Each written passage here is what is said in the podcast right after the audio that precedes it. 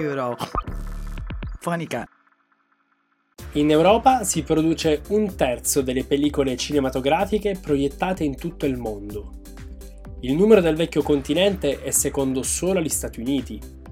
La loro fetta di mercato nel 2018 era pari al 60% dell'intero settore. L'impresa cinematografica europea però è in continua crescita e sembrerebbe che le cittadine e i cittadini non riescano a fare a meno di sgranocchiare popcorn e inghiottire certe caramelle gommose, quelle che restano appiccicate ai denti. Secondo l'Unione Internazionale di Cinema, associazione europea che rappresenta quasi 1,25 miliardi di poltroncine rosso camoscio, il 2019 è stato l'anno della maturità per il cinema europeo. Ha registrato infatti un generale miglioramento nel numero di biglietti e abbonamenti staccati, e l'intero comparto è cresciuto di quasi il 30% in più rispetto ai risultati dell'anno prima. Le saghe dei supereroi e più in generale le grandi produzioni americane restano i film con maggiori incassi, ma cresce l'attenzione attorno alle produzioni nazionali. Sembrerebbe infatti che i cittadini europei apprezzino le vie dei borghi storici del proprio paese sullo schermo. Si riscoprono così accenti antichi, colori e modi di vivere. Insomma, piace il cinema cartolina, capace di riflettere la vita di tutti i giorni, parte della cultura e dell'identità nazionale. Per questa ragione l'Unione Europea continua ad avere ancora poca voce in capitolo. I Paesi membri hanno preferito conservare gelosamente il timone della politica culturale, con particolare riguardo a quella cinematografica. Indispensabile per i nostalgici delle identità nazionali, strategica per non passare inosservati nel mare magnum della globalizzazione e potrà ancora chiedersi con un calice di rosso in mano se sia più divertente la commedia all'italiana o la comicità alla francese. Continuano così ad essere nazionali anche le politiche di censura del cinema.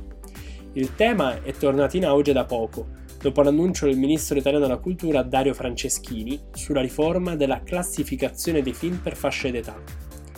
Alcune scelte artistiche possono risultare particolarmente urticanti per le fasce di pubblico più giovani, non solo se contengono violenza fisica o verbale, ma anche se urtano la sensibilità religiosa, se rappresentano discriminazione di genere o sull'orientamento sessuale, così come se contengono più o meno esplicite scene di nudo.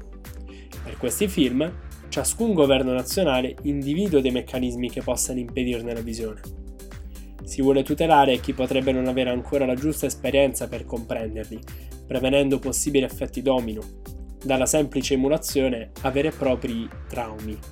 In Italia scomparirà la commissione di revisione, ovvero la censura di Stato di mussoliniana memoria, che colpì indistintamente lavori modesti e film indimenticabili. È il caso di capolavori come Scarface, ad esempio, censurato nel 1932 perché parlando di criminalità italiana era ritenuto offensivo dall'italico regime, ma l'impostazione fascista per il controllo della produzione cinematografica italiana fu solamente limata nel dopoguerra, in ultimo negli anni 60, con l'istituzione appunto di ben sette commissioni pronte a giudicare l'appropriatezza o meno della visione dei film a minori. A farne le spese, solo per citarne alcuni, ci sono Totò e Re di Roma, per una battuta ritenuta troppo scabrosa, o La dolce vita di Fellini, per alcune scene di nudo e parolacce, condimenti oggi imprescindibili per un saporito cinepanettone.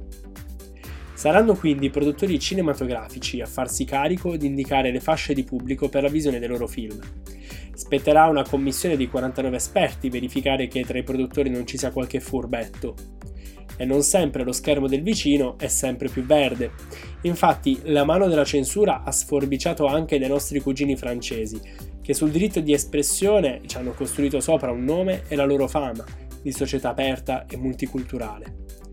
L'amplesso omosessuale tra le due giovani protagoniste della vita di Adele, già palmato a Cannes, è stato censurato nel 2013 su ricorso di un'associazione religiosa.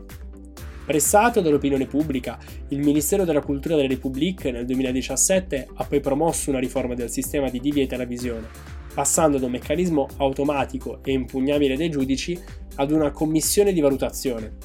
Insomma, proponendo proprio lo stesso approccio che l'Italia è pronta ad abbandonare. Il tema resta caldo, non solo perché le istituzioni europee non possono metterci il becco, ovvero intervenire per una maggiore armonizzazione delle differenti politiche nazionali, ma anche perché non esiste un reale coordinamento tra Stati.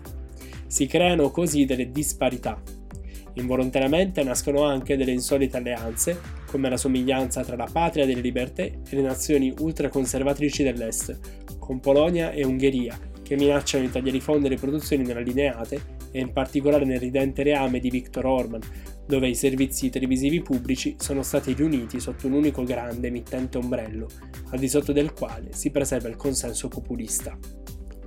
Ma se l'Unione Europea continuerà a mollare rosso, che stagione ci attende?